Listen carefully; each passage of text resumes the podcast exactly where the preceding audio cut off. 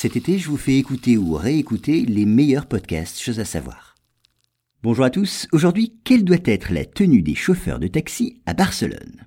Alors, l'autorité chargée des taxis barcelonais considère que les chauffeurs, surtout en été, ont tendance à adopter une tenue vestimentaire trop décontractée.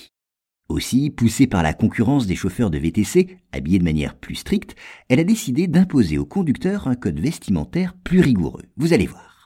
Il faut d'abord dire que dès l'arrivée des beaux jours, de nombreux chauffeurs de taxi à Barcelone aiment se mettre à l'aise. Ils délaissent ainsi les tenues trop chaudes pour adopter la chemisette, le débardeur, le bermuda et les sandalettes, ou même les tongs. Eh bien, cette négligence vestimentaire nuirait à la réputation des compagnies de taxi. Il faut dire que les habitants de Barcelone eux-mêmes n'approuvent pas non plus cette décontraction excessive. Des enquêtes montrent qu'ils la déplorent tout autant que le laisser-aller des touristes.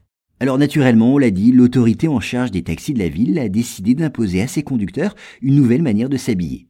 Bon, elle ne va pas jusqu'à exiger l'adoption d'un complet veston pour les chauffeurs de taxi, mais elle leur demande de revêtir un pantalon long et une chemise pour accueillir leurs clients. Et précision, les vêtements doivent être d'une propreté impeccable.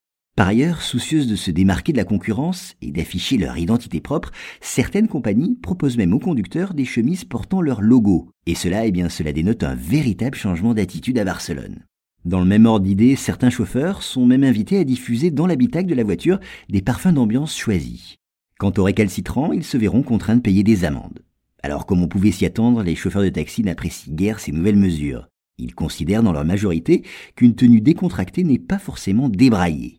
Selon eux toujours, en tout cas, elle les aide à mieux supporter une chaleur estivale souvent étouffante. L'un de ses chauffeurs a même fait remarquer que ce nouveau code vestimentaire avantageait ses collègues féminines qui avaient toujours le droit de porter des jupes.